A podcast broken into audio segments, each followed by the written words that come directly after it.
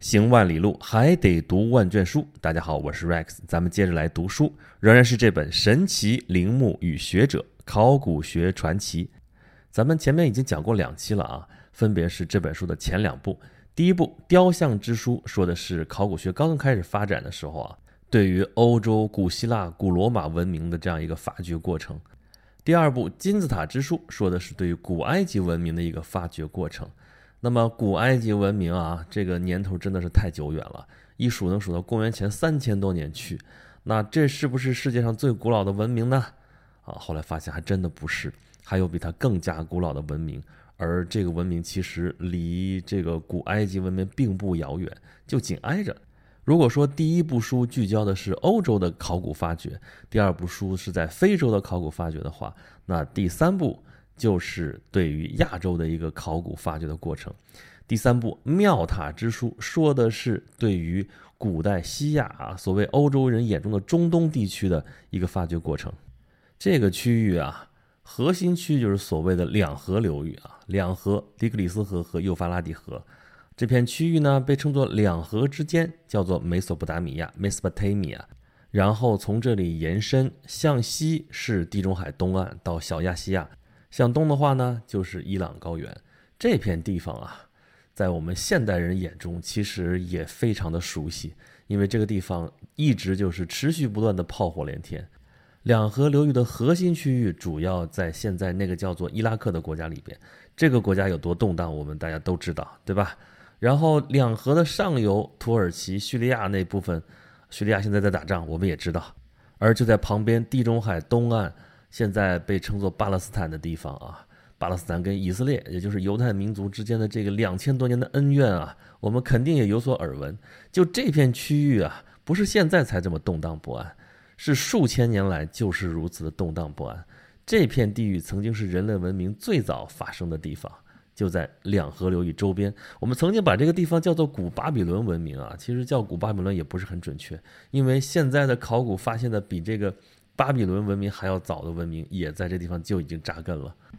咱先不说那么古老的文明啊，在这片古老的土地上面生活过好多好多的民族啊，他们其实每一个都是这片土地上的一个过客，其中就有那么一个两三千年前的一个过客，给我们现在留下了一个非常详实的记录，那就是犹太民族。他们给后人留下了一本圣经，当然，他们留下的圣经是圣经里边的旧约了。旧约基本上就是犹太民族的历史，但是呢，他作为这片古老土地上的过客，哈，他描写了很多他的邻居，还讲述了在他们那个时代之前的一些时代发生过的一些事情，跟荷马史诗一样。这些在圣经里边讲述的故事啊，对于西方的读者来说是非常非常的熟悉，甚至应该比荷马史诗还要熟悉。对于虔诚的教徒来说啊，这些故事毋庸置疑肯定是真的。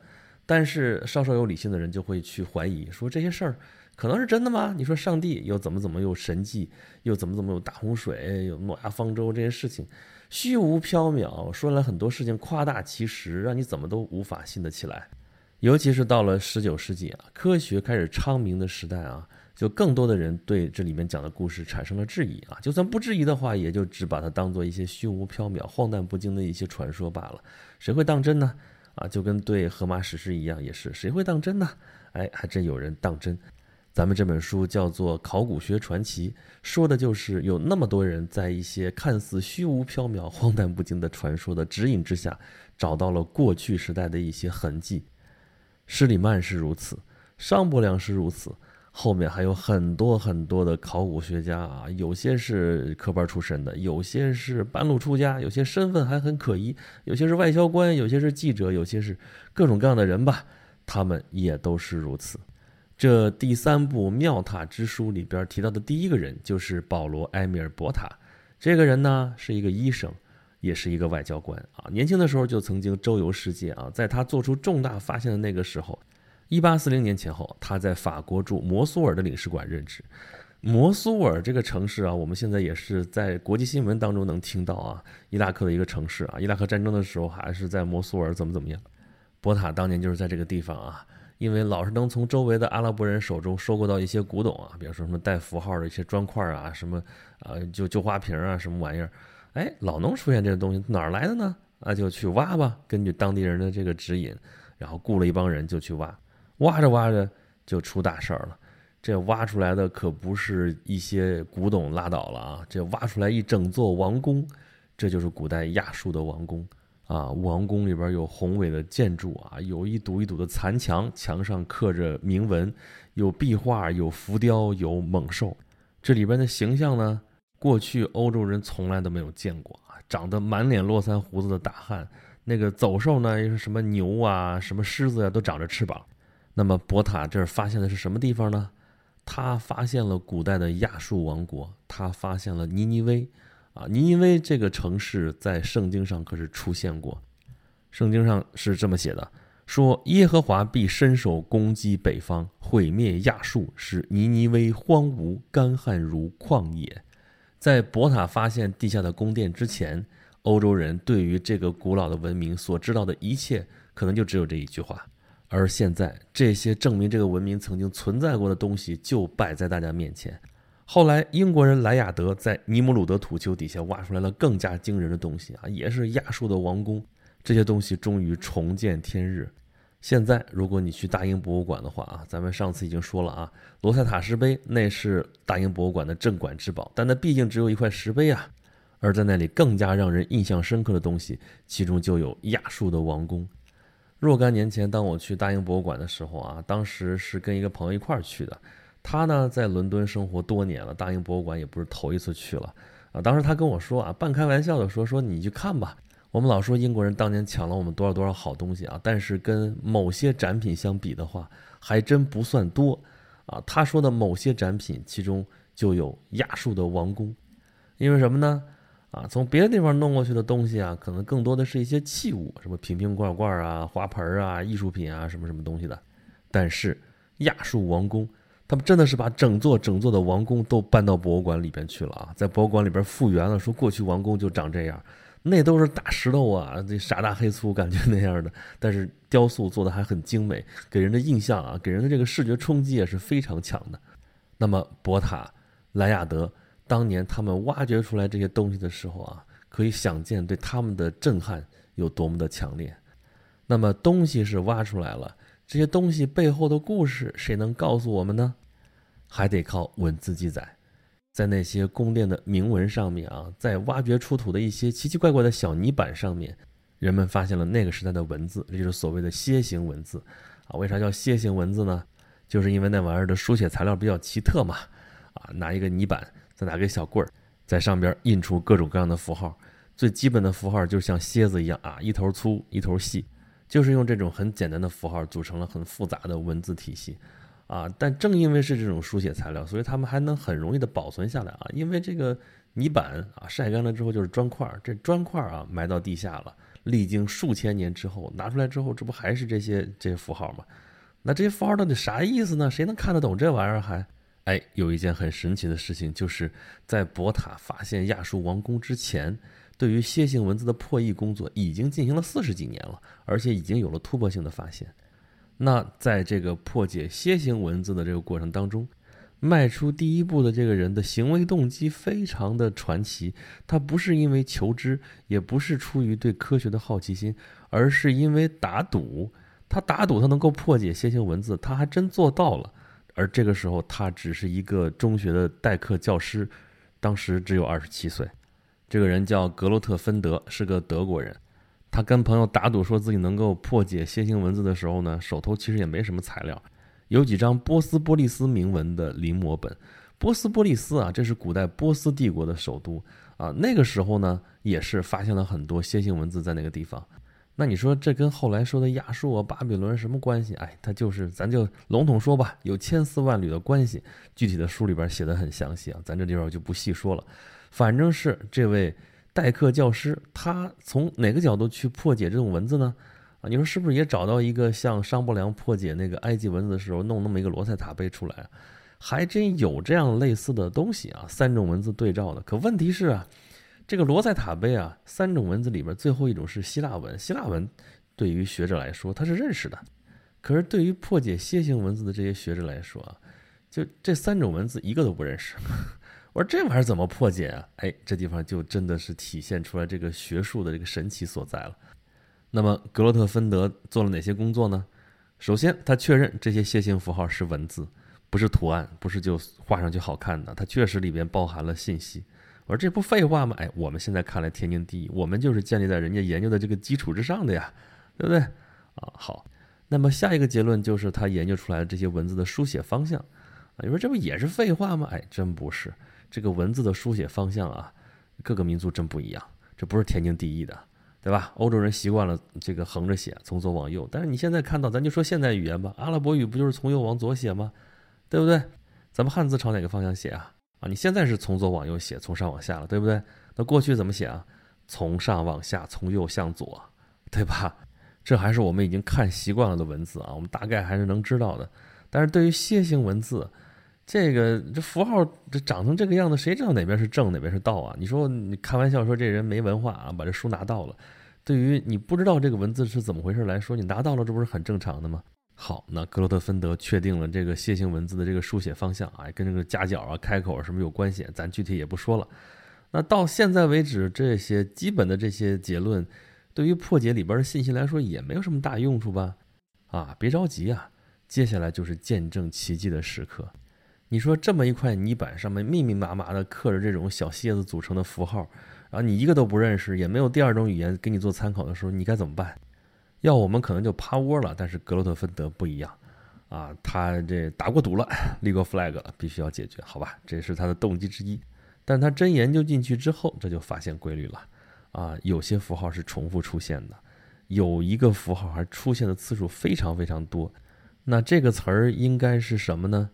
根据后世波斯文的行文习惯，根据这类文书的这个格式啊，他猜这个词应该是国王。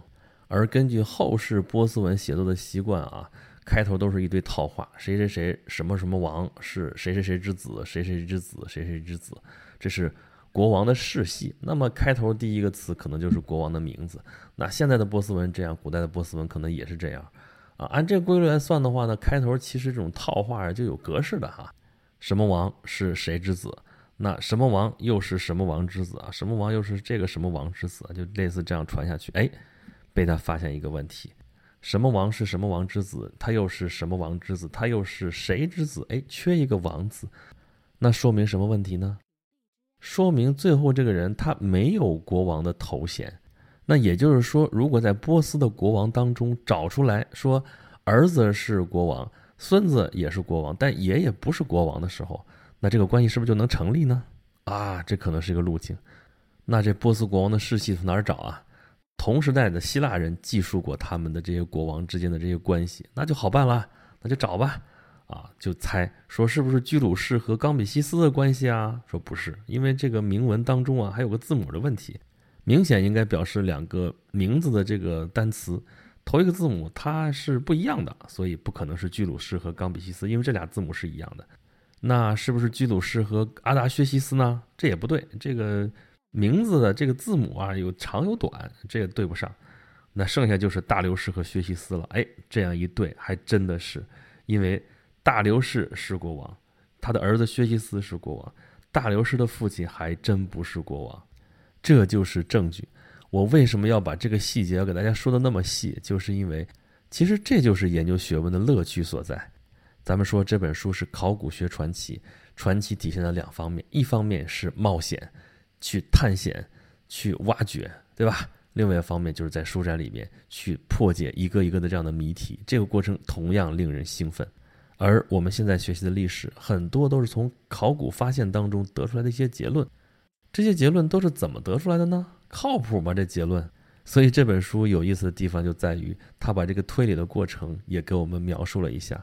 当然不是用那种特别专业的方式啊，用一种通俗加专业的一种方式告诉我们，我们在这个破解或者说解密的过程当中，也能够找寻到其中的乐趣。那么后来也有很多人加入这个破解的工作当中，经过那么几十年的努力啊，这个楔形文字终于被破解的差不多了。那这还是那话，那破解的靠谱不靠谱啊？所以当时伦敦的皇家亚洲文会做了一个极不寻常的决定，啊，他同时给当时最著名的四位楔形文字研究专家密封了一个信函啊，里边放的是新发现的一篇很长的亚述的楔形文字，呃，要求他们马上进行破译，但同时呢，不让他们知道还有别人也接受了同样的委托。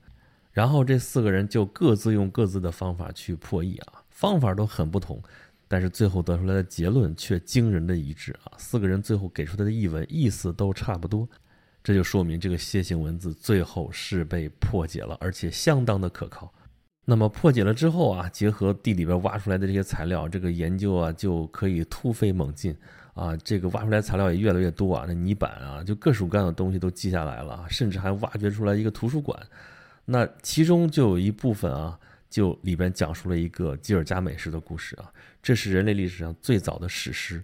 而这里边又有一个有意思的事情了啊，就是吉尔加美什当时就是挖出来之后啊，就送回后边去研究，啊，其中就有一个人叫做乔治史密斯，他就哎看到这个史诗了，就一边研究一边翻译啊，他对这个文学啊什么的并不是很感兴趣，但是这个故事非常的引人入胜。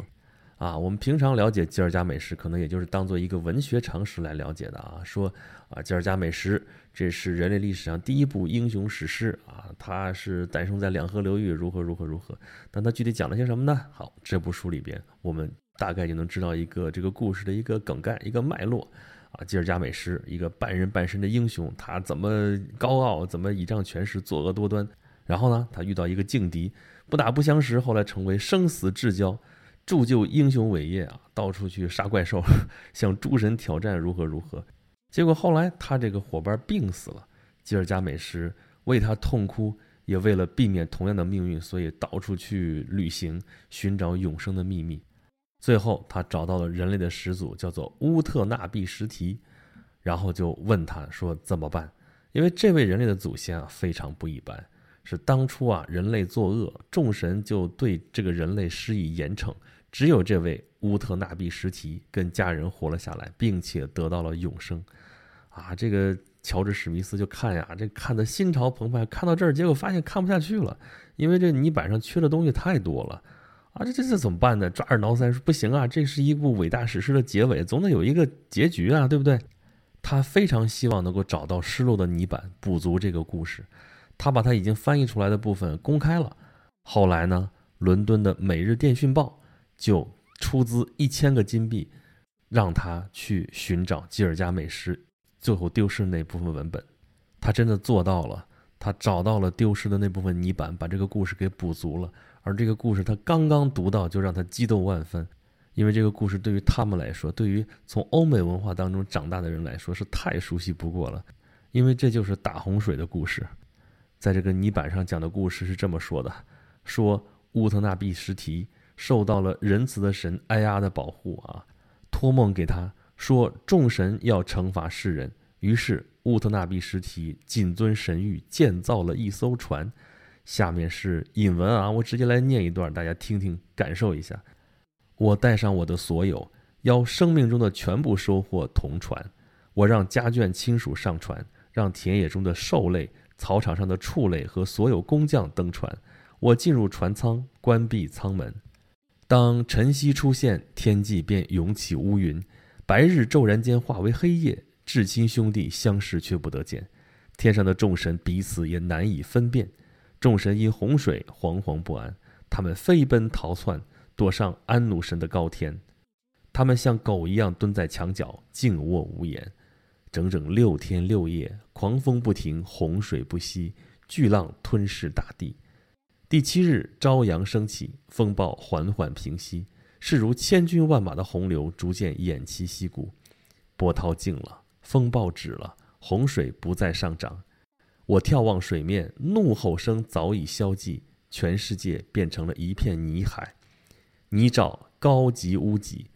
我寻望大地，举目海平线，远方浮现一座岛屿，大船驶进尼什尔山，在尼什尔山搁浅。恍若抛了锚。第七日始破晓，我遣出一只鸽子，鸽子飞去又盘旋飞还，因无处栖息，它只得飞回。我派出一只燕子，燕子飞去又盘旋飞还，因无处栖息，它只得飞返。我放出一只乌鸦，乌鸦飞去，眼见水势已退，它四下觅食，飞着叫着再没回转。怎么样？我必须要把原文念出来，是因为这里面有太多的细节了。比如说，神给乌特纳比什提托梦，让他造一艘船，然后船上带上他所有的家人，带上田野中的兽类，然后草场上的畜类，所有的工匠，都到这艘船上来，把这个船封闭了之后，然后洪水就来了，大洪水，洪水六天六夜不停，第七天的时候洪水停了。啊，水慢慢消退，这艘船呢，搁浅在了一座山，啊，然后呢，他放出了一只鸽子，鸽子飞一圈又回来了，放一只燕子，燕子飞一圈又回来了，放只乌鸦，乌鸦不回来了，这是什么？这不就是圣经里边描述的大洪水吗？所以这个乌特纳比什提是谁？他就是诺亚，这不就是诺亚方舟的故事吗？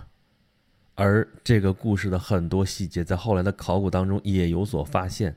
比如说，在挖掘的过程当中，挖掘出来有两米多厚的一层粘土层，这个应该就是当时大洪水时期沉下来的淤泥。圣经里边的故事得到了验证，而圣经这个文本，按这个意思来说的话，应该是一个盗版的故事。怎么样？这就是考古学的传奇啊！地底下挖出来的东西，验证了之前。书上记载的内容，而这还只是挖出来的文字的记载。后来挖出来的一系列的证据，还证明了圣经当中提到的其他的一些东西。比如说巴别塔，咱们这个第三部叫做庙塔之术啊。为什么叫庙塔？庙塔其实指的就是巴别塔。巴别是巴比伦的另外一个称呼啊，所以巴别塔其实就是在巴比伦建的一座塔。这个塔就是庙塔，它实际上就是一座宏伟的神庙。这种庙塔在两河流域很多城市都有一座城，一座庙塔啊，供奉了什么什么神。巴比伦这座城在几千年前就被毁掉，又被重建，而城中的这座巴别塔呢，也是在过去已经毁掉的巴别塔的基础之上重建的。圣经里边说巴别塔是通天塔，是可以跟上帝直接对话，怎么怎么样的？可能这只是文学的一个描述，而实际上呢，它是一座神庙，是一座庙塔。那它的这个功用就是宗教上的功能，你说它能跟神沟通，从字面意思上也是对的，所以这又是跟圣经上面进行了印证。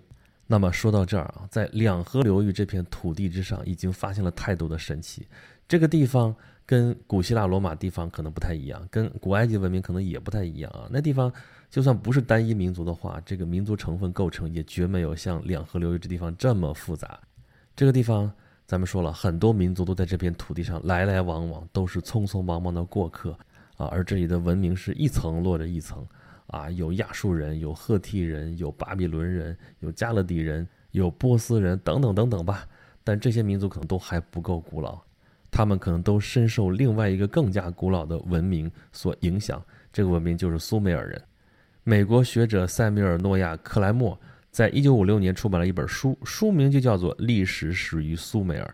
他在书中列出了不少于二十七个第一，这都是苏美尔人给人类做出的贡献。比如说，苏美尔人有过人类历史上最早的学校，哈，有过最早的历史学家，有过最早的要点，有过最早的农历，有过最早的天堂，有最早的诺亚，刚才说的诺亚方舟的故事，有过最早的史诗文学，就吉尔加美什，还有最早的图书目录等等等等吧。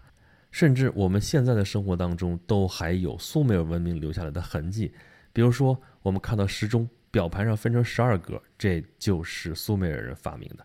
时间再往下细分的话，一小时等于六十分钟，一分钟等于六十秒，这个六十进制这也是苏美尔人发明的。